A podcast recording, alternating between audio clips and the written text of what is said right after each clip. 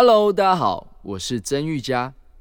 在我眼里的他，喜怒哀乐摩擦碰撞，只为了有朝一日的绽放。您现在收听的是华冈广播电台 FM 八八点五。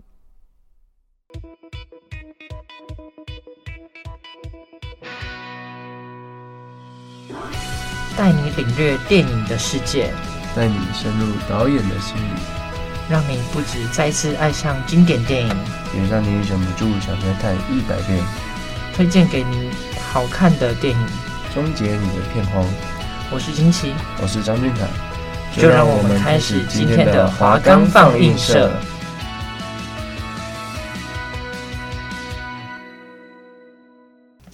我们的节目可以在 Firstory、Spotify、Apple Podcasts、Google Podcasts。Pocket Cast、SoundOn Player，还有 KKBox 等平台上面收听，搜寻华冈电台就可以听到我们的节目喽。欢迎收听华冈放映社，我是主持人金奇，我是主持人张俊凯。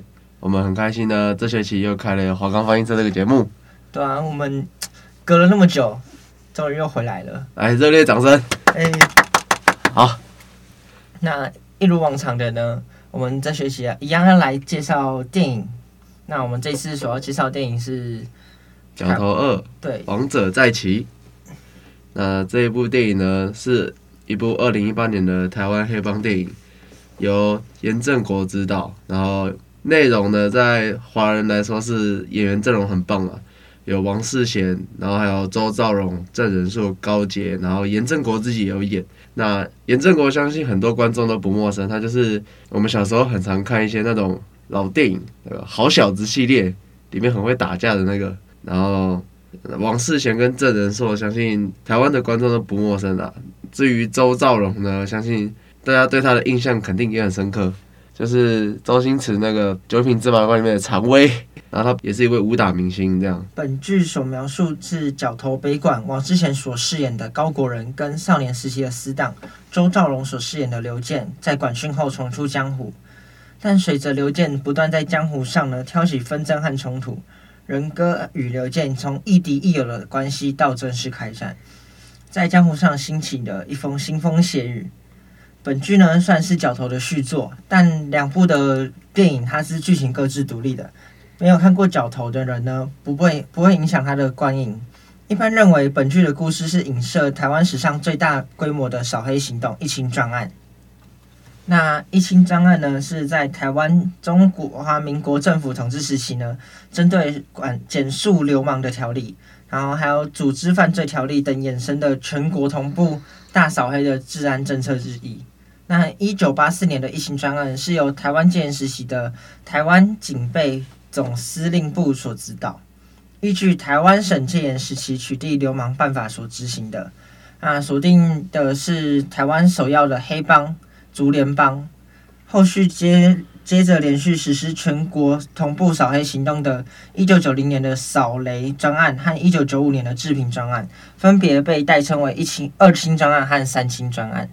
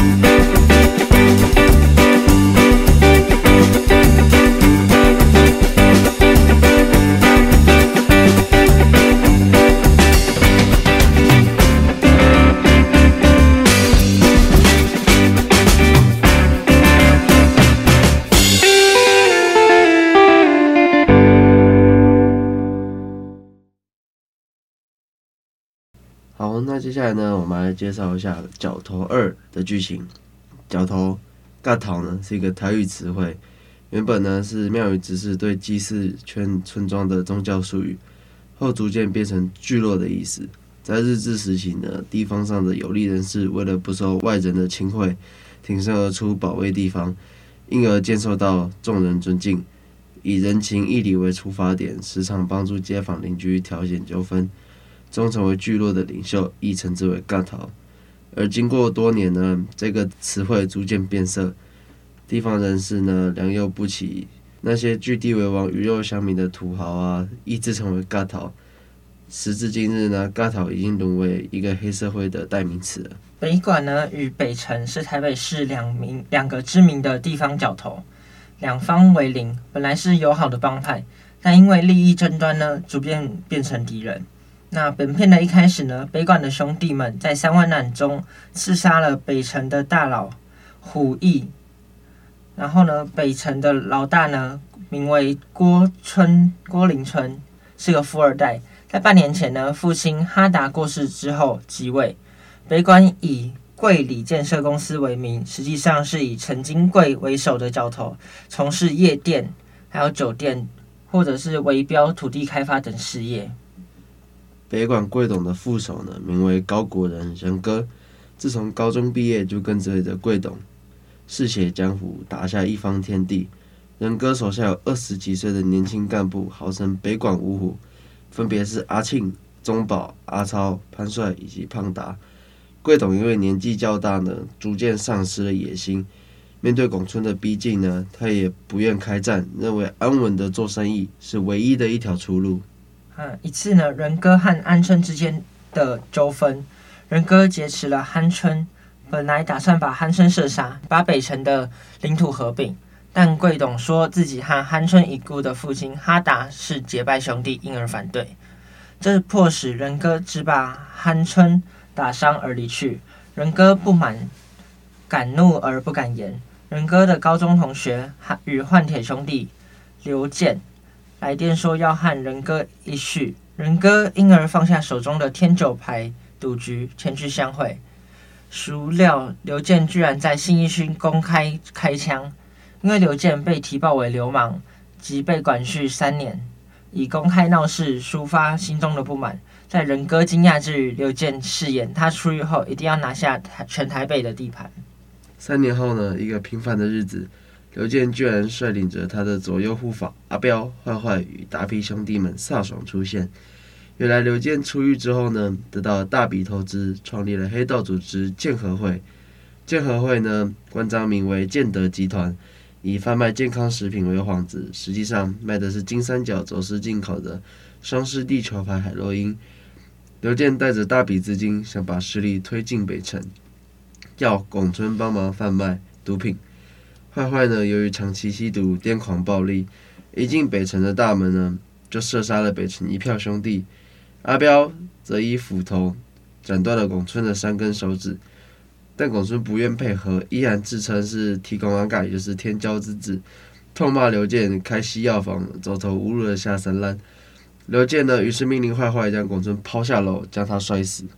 那刘健找了仁哥要求合作，提出在仁哥的酒店、酒吧、按摩院中贩毒，但仁哥和陇川的想法一样，认为贩毒不可取，客气的委婉拒绝了，坚称自己不懂得国际贸易。这时，仁哥的部下的阿超为了照顾祖母，想赚快钱，于是，在坏坏的引诱下，想要找刘健批货。刘健借机把阿超禁锢并打个半死，还把仁哥叫来羞辱了一番。仁哥谨记着贵董的教训，忍气吞声，只想救出阿超。只是阿彪挑起两方人马的激战，坏坏对仁哥开枪，重伤的阿超为人哥挡下子弹，一人牺牲。阿超的祖父呢，做了忌日，一手抚养阿超长大的祖母呢，一心要找阿超来祖父的那古塔来祭拜。阿庆呢，等虎将只好隐瞒阿超的死讯，说阿超没有来。其实呢，阿超来了，因为阿超的塔位呢就在他祖父的旁边。仁哥呢也吞不下阿超之死这口气，打算全面开战。但是贵董不同意，仁哥授意阿庆去好好处理这件事情。阿庆呢等四位虎将为阿超烧了纸钱与纸扎后，在一个狂风暴雨的夜里，夜袭了刚离开酒店的坏坏。坏坏呢因为吸毒太多，并敢与陪酒小姐呢发生了性行为，神志不清，缺乏战斗力。阿庆在他拔枪时呢砍断他的手，胖达呢了结了他的性命。剑和会当然不可能就此罢休，他们挑起了北辰与北馆的纷争。两方开始械斗，但剑和会趁乱活捉到了落单的胖达，并将他倒吊凌虐后火刑烧死，尸首封入水泥桶中，为坏坏报仇。啊，仁哥已忍无可忍，决定派人去行刺。仁哥召集帮众在关帝庙焚香，向关圣帝君禀明选出刺客。成员们依照江湖规矩抽生死签。虽然阿庆自告奋勇，但仁哥决定抽到死签的宗保负责刺杀任务。潘帅担任宗保的司机。行动中，宗保胆怯，于是被刘健发现有刺客，宗保逃脱迅速，留下遭到刘健等人反击的潘帅。潘帅为了逃出升天，胡乱开枪，打死一名剑和会小弟后突围而出。那潘帅因杀人而遭到黑白两道的通缉。之后，仁哥与阿庆安排潘帅跑路，偷渡到中国的广东的东莞和珠海。虽然仁哥在那边的兄弟时常带着潘帅饮酒玩乐，但潘帅依然思乡情切。一想到杀人罪的诉期，二十年无法返家，心灰意冷之下跳楼自杀，客死他乡，留下在台湾孤苦无依的小孩与未婚妻。逃到一家小旅馆藏身的宗保也被阿信找到，复归北管。贵董呢，见两方事态不可收拾，在日本料理店请来议员、警分局长、各角头帮派老大，邀刘健来聚餐和谈。刘健呢，却直接羞辱贵董说：“你养了老虎，就直接放老虎来挠我就好了。你压着老虎也不是办法，因为阿仁不是虎爷，而你也不是张天师。以正一道的典故呢，羞辱贵董无力管束仁哥，双方不欢而散。”贵董呢，怒火中烧，但还是故作镇定。宴后，阿庆一直跟贵董坚持说要开战。贵董一气之下呢，心脏病发作。阿庆赶忙找到消化甘油药丸，一时心想：如果不救贵董，那么仁哥就可以在角头里做主了。在这一刹那的恶念之间呢，贵董心肌梗塞而亡。啊！小弟纷纷被害，老大又出事，受到各种打击的仁哥已经丧失理智，决定单枪匹马去刘健的毒品工厂找刘健单挑，一决生死。刘健应允，但却是一场鸿门宴。阿彪要求刘健把仁哥交给帮众，刘健只好自己离开。正当帮众要射杀人哥时，北馆的众兄弟蜂拥进场救人。楼下是剧烈的交火，楼上是刘健与国安局长。高副局长的谈话，原来刘健之所以可以那么快的威震江湖，背后是国安局的支持。高副局长说，国安局原本希望透过刘健使纷乱的绿林重建秩序，但刘健的野心太大，却引发江湖的腥风血雨。老板娘决定放弃刘健，刘健大怒，命贴身保镖阿彪杀了副局长。然而阿彪早已被国安局策反。反过来枪杀了刘健，而阿庆和宗保呢，因为这场枪战而入狱服刑。剧末，仁哥回忆了与刘健的相识过程。仁哥是个年轻的北管兄弟，就而在钓虾场被不良少年围殴的刘健。刘健想包红包答谢仁哥，仁哥婉拒，只询问刘健要不要加入黑道。讽刺的是呢，当时的刘健却说要努力读书，冲刺大学联考。以上呢，便是《角头二》的主要剧情。接下来呢，让我们听一首歌休息一下，晚一点再回来。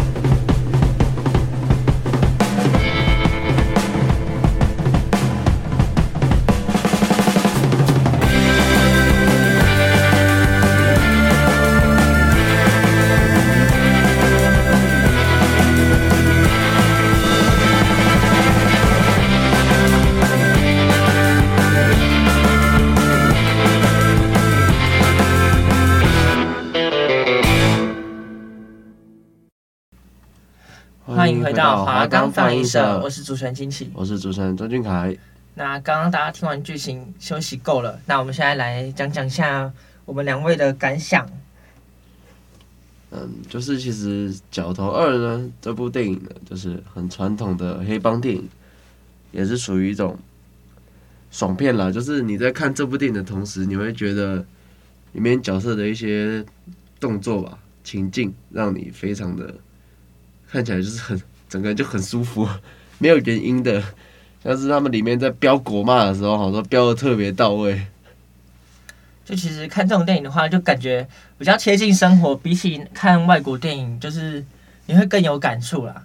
但其实这也不是完完全全的黑帮电影，就是打打杀杀。其实它中间还蛮多亲情的展现。对啊，像是呢，里面我们有说到嘛，北管五虎将他们呢，其实都有各自的。牵挂吧，包括那个我们说到王世贤饰演的仁哥，他们每个人呢都有自己牵挂，像是家人啊之类的，像是仁哥就是他有自己的妻子跟女儿，潘帅好像是祖父祖母，然后中宝呢则是有自己的未婚妻以及一个女儿，对，所以我们可以看得出来，北管的角色呢，他们在设定的时候呢，都是比较多的有亲人的部分在展现，然后呢，像是剩下的。呃，刘健他们那一边呢，亲人的展现就比较少，所以呢，才会展现出他们这么逞凶斗狠的风格。对啊，但其实大家看到角头刚就是角头，大家都感觉是黑帮，黑帮的感觉。但其实角头刚开始只是帮地方管理秩序，就类似有点像警察角色，只是越来越走越偏了，就只是大家越越来越向利益着想，所以越走越偏，才会渐渐变成。一种负面的词汇，但其实他原本是还蛮一个正面的角色。嗯，因为其实现在这种黑帮电影呢，已经越拍越少了啦。因为毕竟香港的《古惑仔》之后呢，黑帮黑帮的电影上很难得到超越。直到我个人是觉得啊，直到这部《角头》上映为止，就是你很难去超越《古惑仔》的一个高度。对，那。可是呢，就是脚头这种东西你，你角头这部电影，你放在别的地方看可能还好，但是你放在台湾看，大家就会觉得非常的对味吧，因为里面的各种人情风俗就是很照着，很有台湾味啊。对啊，啊，其实就是我觉得，嗯，也不是说黑帮这个这个行这个是不好的一个存在，他有时候帮忙管理地方秩序也是一个不错。但如果为了利益，然后在街上打打杀杀、逞凶斗狠，或者是甚至是贩毒的话，那可能就是真的不太好了。对，在此呼吁啊，珍爱生命，远离毒品，是这样吗？对对对，就毒品真的不好啦。但其实我个人是不反对黑帮的那种亲情的感觉，因为他们有那种兄弟情感觉，让大家感觉很棒。他们会为了对方而着想。去做一些事情，因为其实像现在黑帮的定义，我觉得已经很模糊了。因为像是有些人，他们只是一群人一起在外面，那他们平常就是称兄道弟一起玩呐，有难帮忙。其实他们也不是什么地方角头，也不是什么。但是像这种年轻人就很容易被误认为是黑社会，对。但是其实他们只是有一自己的一群朋友，对。其实。对，所以现在对于黑社会的定义已经越来越，就是人们认为的黑社会已经跟以前不太一样了。以前一定是什么加入帮派什么的才是黑社会，人家才会说人家混黑社会啊。现在你只要晚上不回家，你爸妈就怀疑你出去乱搞了。对啊，就像街上很多八加九什么，就看起来像，嗯，就是感觉他们像混黑社会什么的，但其实有可能他们只是长得比较凶一点，比较没有像大家眼中那么像乖宝宝的样子。那大家可能觉得他就是黑社会啊、古惑仔什么之类的。那么在这部电影里面呢，我们也可以看到，就是曾经呢，那个周兆龙所饰演的刘健呢，他当初跟仁哥呢是说他要去冲击大学联考的，但是没想到事过境迁之后，他也会加入贩毒黑社会这一块。那我觉得这个是。人就是这个这部电影里面就反映了很多东西，是可以对应在我们现实生活上的，因为像刘健一定是遇到了什么事情，那可能没有，就是很多人其实他都是没有办法选择的，像是他们里面很多人混黑社会，那理由千奇百千奇百种，但他们终究是曾经就是选择了要去加入这一个块，那他们自然是没那么轻易脱身啦。他们里面有的人是为了兄弟啊，有的人是为了，有的是为了对人哥的忠心而加入这个的，就是他们加入的理由，可能当初都不是说哦，我要肯定没有人会是想说我要去打打杀杀怎么样，就可能想说跟着这个，因为他们很多人没有一技之长，没有生活手段嘛，就想说跟着这个可能混口饭吃这样，那到了最后。生死关头的时候嘛，就是人家要求你要情义相挺的时候，你也不可能不去这么做，对，所以大家，所以就会造成大家印象说，哦，那个混角头的小孩，黑社会小孩都喜欢去打打杀杀这样。那其实呢，就是角头在今年二零二一年也有推出一部新的电影，它是说角头的外传，它的名称是《浪流连》。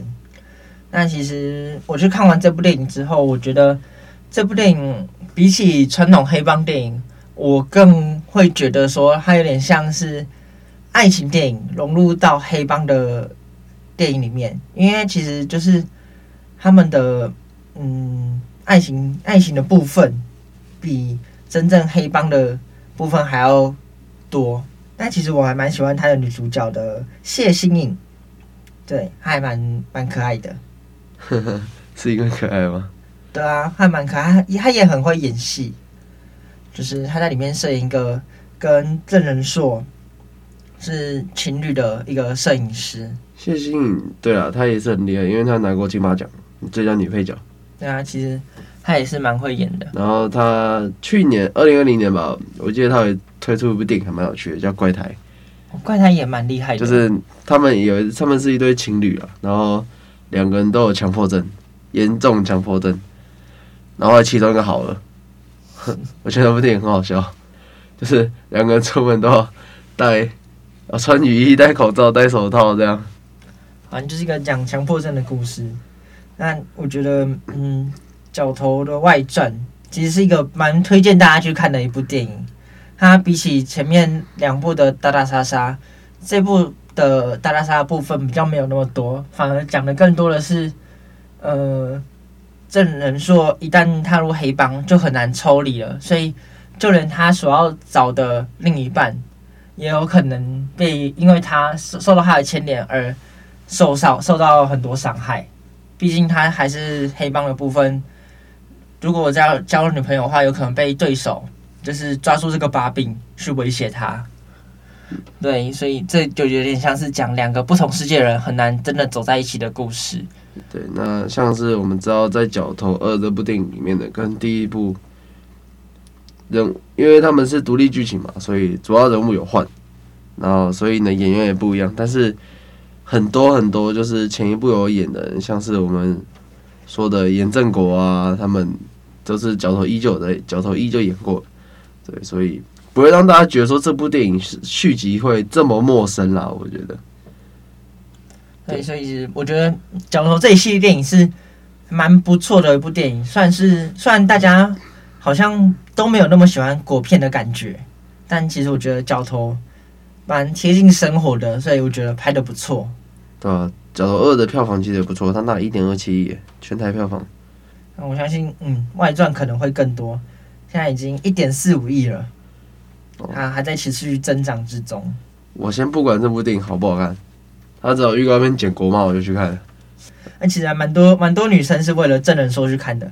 她在里面的角色虽然逞凶斗狠，但她有展现一些温柔的一面，因为毕竟她有点偏爱情的感觉。然后郑人硕个人也长得蛮帅的。那么我们本周的电影呢，《角头二》呢就到这里啦。那么我们接下来呢来做一下下一周的预告，请起。那我们下一周预告呢是《侏罗纪世界》。对，我们脱离台湾黑帮，我们要进入恐龙世界了，好不好？可能打打杀杀部分更多吧。那我们要先去学恐龙叫吗？你学学看啊。下礼拜开始开始叫，好不好？好。好，你回去慢慢慢慢练，慢慢练。好，谢谢大家收听本周的华冈放映社，我是主持人金喜，我是主持人钟俊凯，我们下次见，拜拜。